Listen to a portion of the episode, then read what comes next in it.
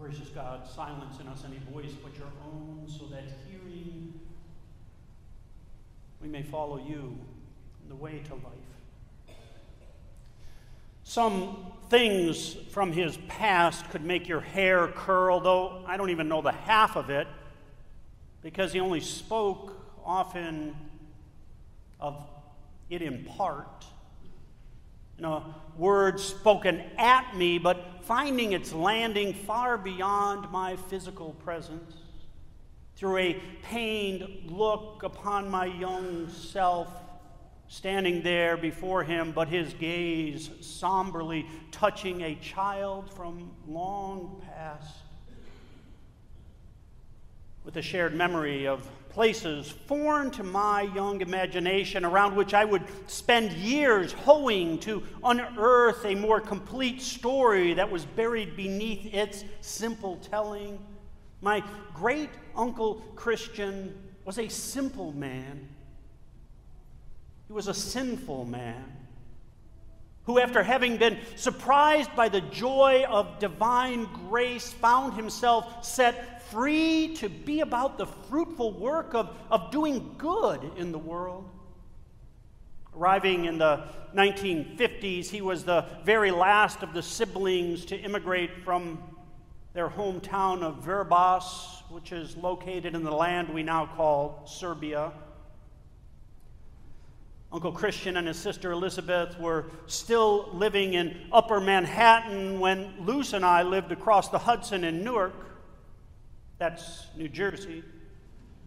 It was a once a week trip for me to drive over and take him to his business dealings throughout the city. There was banking to be done at multiple locations, withdrawing a bit of cash here, moving money about there, opening another account just to get the free toaster. There was a stop at the A&P to pick up a few necessary items, and if we were lucky, to score a whole case of Listerine or Ivory soap on sale this week only. my, oh my, would Uncle Christian have loved Sam's Club? Oy. We then head down to the Greek, his favorite produce peddler. The Greek was always ready to bless his friend with a crate of fruits and vegetables that were, let's just say, past their prime all for a couple of bucks. We then schlep it up to the apartment where Christian would spend the evening salvaging and canning for later use. And finally, would make it to the Jewish bakery. Ah, the sweet aroma of heaven on earth. Challah and babka apricot, rugelach, rum balls, and poppy seed confections, chocolate hazelnut cake with a dark, dark ganache, burnished cheesecake, my favorite. Chris, he would be greeted as he entered the shop. Have we got some specials for you today? And the kindly women behind the counter would show him the day or so old treats as they boxed and tied them securely for the trip home, all for just a few dollars. They were glad to get something for the best by yesterday delights, and he and Elizabeth and Paul greedily enjoyed the special gifts.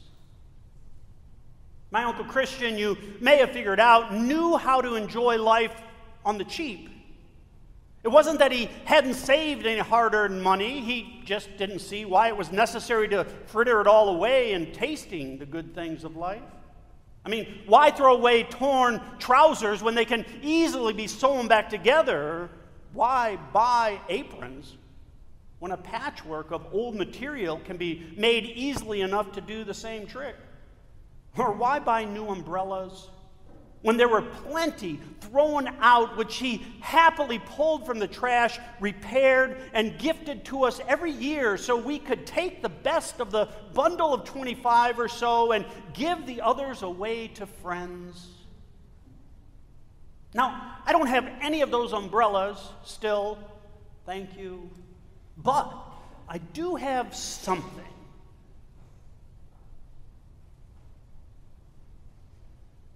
I have this trophy.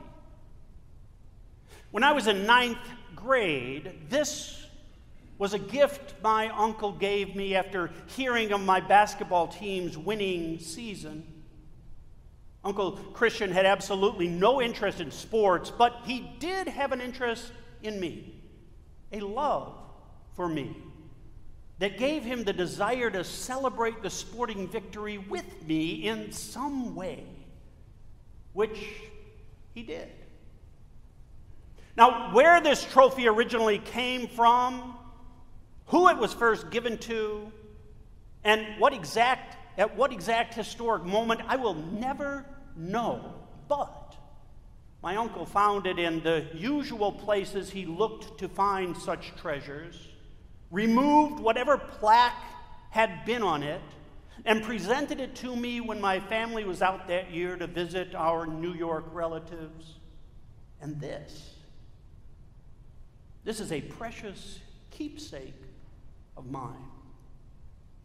Not because it speaks of a great basketball victory that happened once upon a time, a memory whose luster has long ago faded. This is precious because it continues to shine still, even today, with the beauty of this man, my uncle, and his sometimes hard to understand expressions of love for me. Not because his foreign tongue could accent thickly, but because his love was often expressed differently from ways I'd come to know. This gift, this discarded trophy, far removed from its original use, means more to me than any official ones received through all my years of playing ball. And I suppose this is my rather laborious way of saying to you that we have received Scripture, including the Psalter, as a gift handed down to us from a foreign place more than 6,000 miles away, another time over 2,000 years ago, originally written in a language that has absolutely no character semblance to the Latin script we are familiar with, has no vowels, in fact, a language that barely 0.1% of the world can even read. This gift of Scripture of the Psalms, Psalm 24 included, is so far removed from its original context that we can only make some well studied conjectures as to what its original use might have even been, its original author's purposes in writing, and the impact it had on its first hearers. Now, with all that against it, you may be thinking, why bother with it? I mean, don't we have other writings, other poems, good modern ones that are easier for us to grab hold of and understand? Sure, we do. But not ones that have stood the test of time in providing a people, the people of God, with a united voice in our time tested trek together with God and with one another on this God's good earth. And not any other that our King Jesus commended to us as trustworthy witness to God's ongoing commitment to us, even as it reveals our messy record of attempting to live out a faithful response of gratitude. The gift of Scripture, including Psalm 24, is not finally received once its original context and usage is fully understood any more than this trophy is received and valued only once I know its original purpose. No. The gift is so far greater than a single original moment fixed in time and space, so far greater than the imaginings of we humans who are always limited by cultural influences and understandings. As C.S. Lewis put it, Scripture carries the Word of God. Not as an encyclopedic or historic book might tell factual stories of times long ago, for even those facts are burdened by the limitations of culturally bound influences and storyteller prejudices. Scripture is the human writ, God inspired vehicle by which, into whatever our cultural and prejudicial limitations, God is ever confronting us with the divine word through which, through whom we have been created, redeemed, and will forever be sustained as the wondrous and beloved work God so loves. So I don't want to now explain possible understandings of the original structure and context and uses of Psalm 24, but rather I invite you to imagine that we, with all our cultural baggage, troubles and the joys, the fears and the prejudices, the anxieties and partial understandings, the perplexing questions and our clumsy and short sighted answers that we all have, with all the baggage that we've lugged in here with us today, I invite you to imagine us together inside a teacup, steeping with the leaves of God's Word that Psalm 24 infuses us with, the life transforming Word of God. The earth is the Lord's and all that is in it, the world and those who live in it. For he has founded it on the seas and established it on the rivers. Here is the place of all beginning, the source of all being, of our life here today, the Lord, the creator of all that is. In him there is no prejudice or partiality or short sightedness. For God is temporally unbounded, is pure clarity and all illuminating light. And the proper name of God given in Scripture is Yahweh, the God who is, here translated the Lord. This is the God revealed to Abram and Isaac and Jacob and Moses, to Israel. I am the name by which the nature and essence of the one to whom it directs us is revealed God who was, who is, who will ever be. Creator and ruler of heaven and earth, owner of all the earth and everything in it. You, me, that one over there that you've never even spoken with, those around the world that you want absolutely nothing to do with included.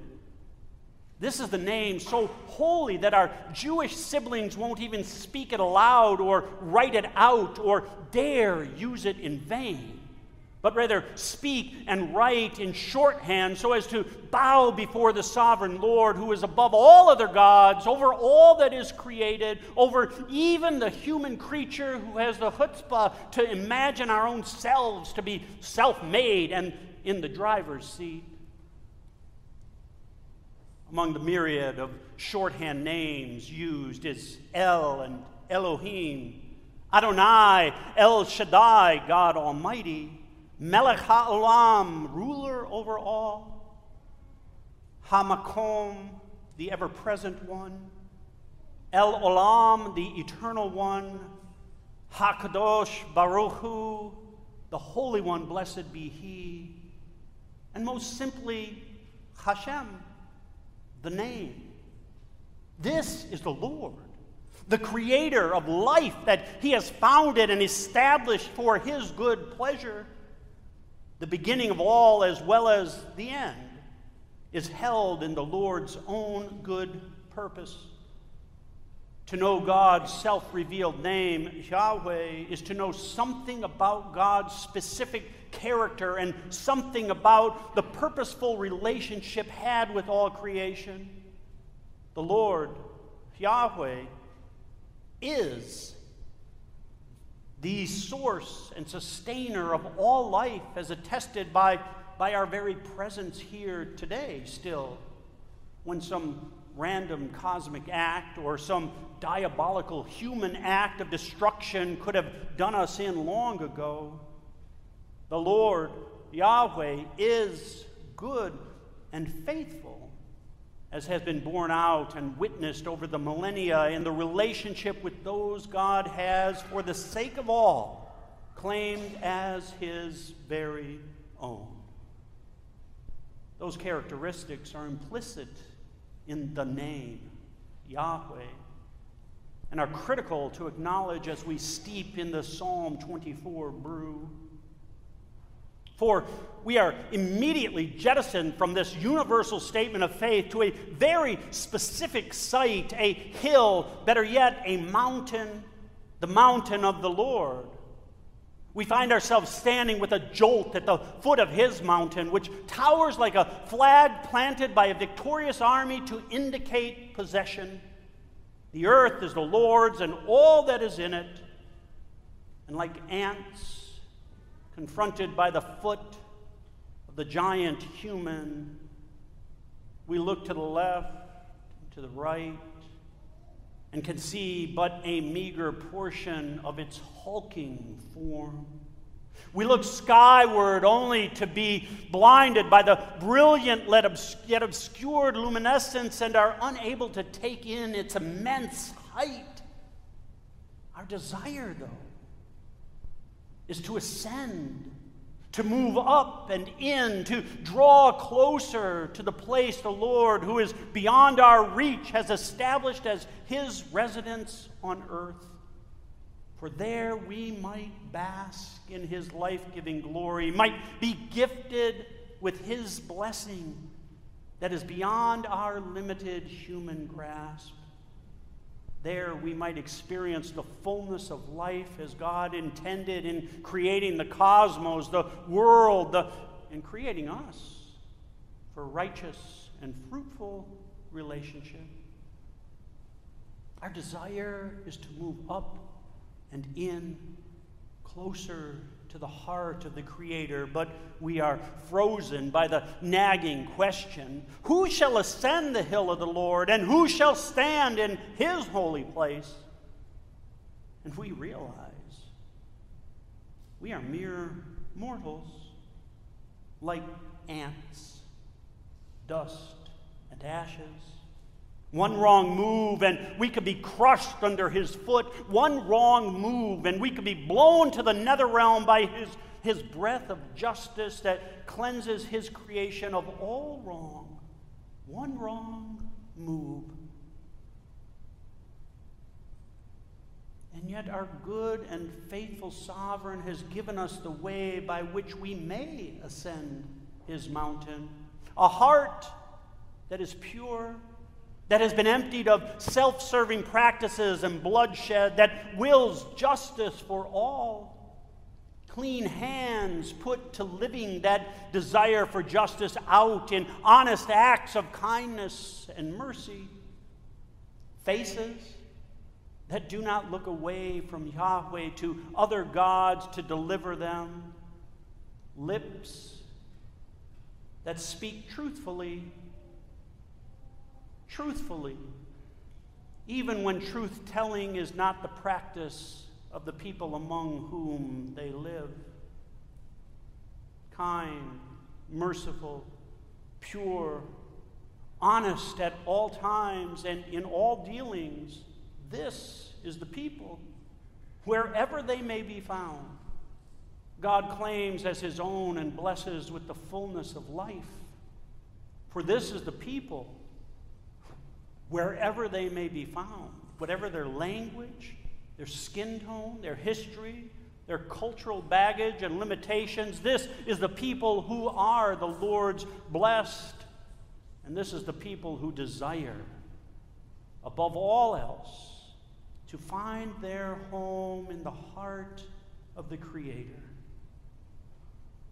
This is the way of the Lord, the way of life says the psalmist. They won't always get it right, God knows. But when confronted by the refining word of God, they will admit their wrongs, repent, and change their ways. Because their face is set, their heart, their soul, mind, and strength fixed on ascending the mountain of the Lord, who is, who is more than simply creator.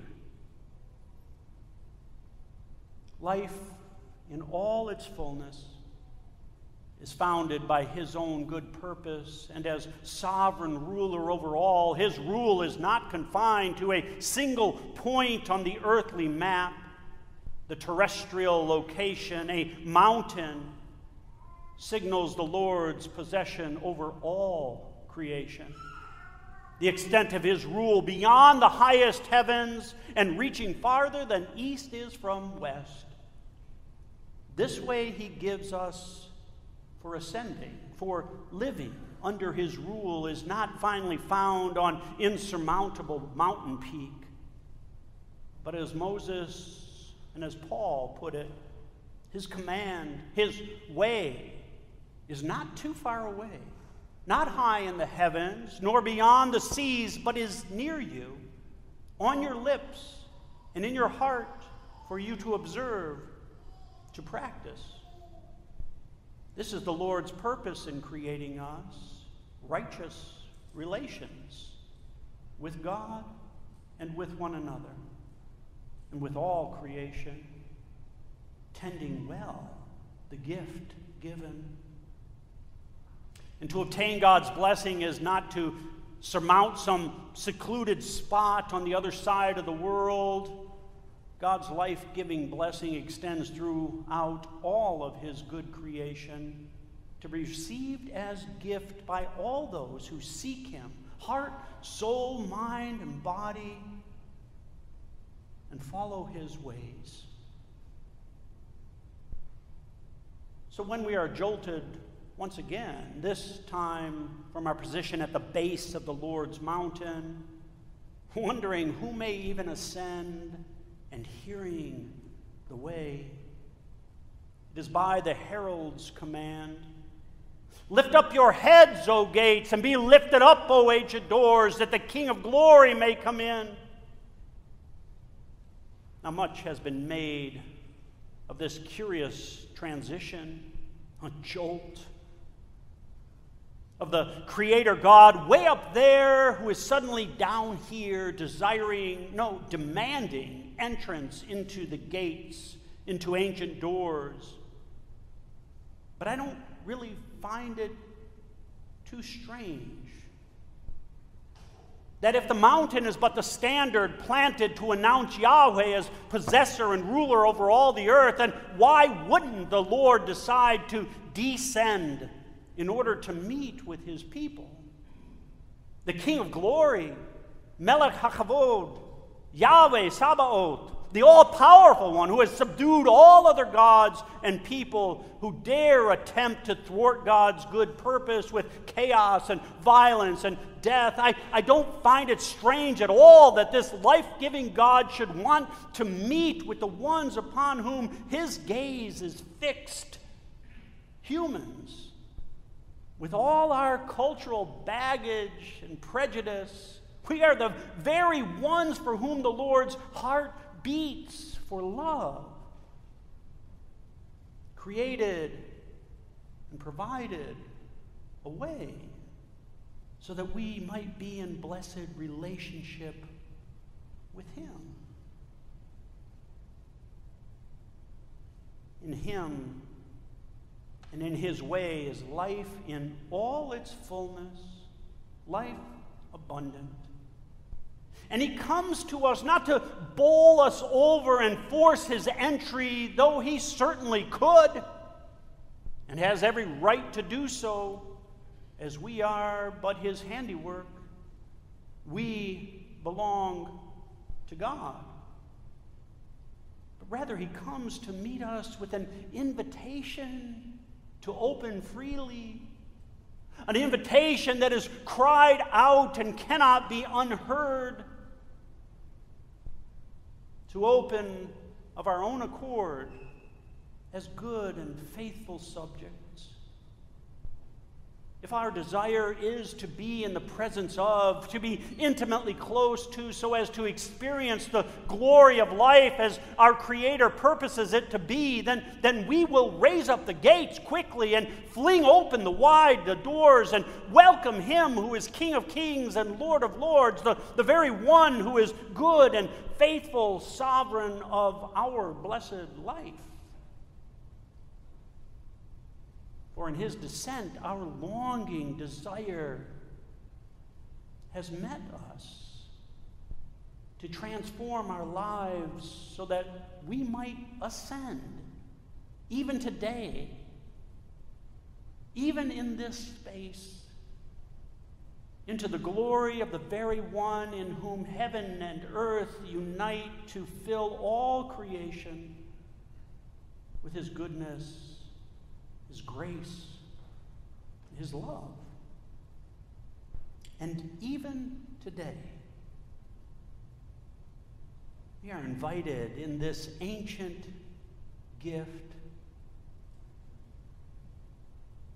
to meet Him with His marred beauty that speaks to us of His faithful love for us and in which, in whom, there is life now and forevermore. Thanks be to God. Amen. Thanks for listening this week. The First Presbyterian Church of Flint is an historic downtown congregation proudly part of the Presbyterian Church USA, the largest Presbyterian denomination in the United States. You can learn more about us at fpcf.org you can check out our weekly live stream broadcasts on our channel on YouTube, but better yet, you can stop by any Sunday at 10:30 a.m. to worship with us. We would love to welcome you and your family to worship. Have a great week.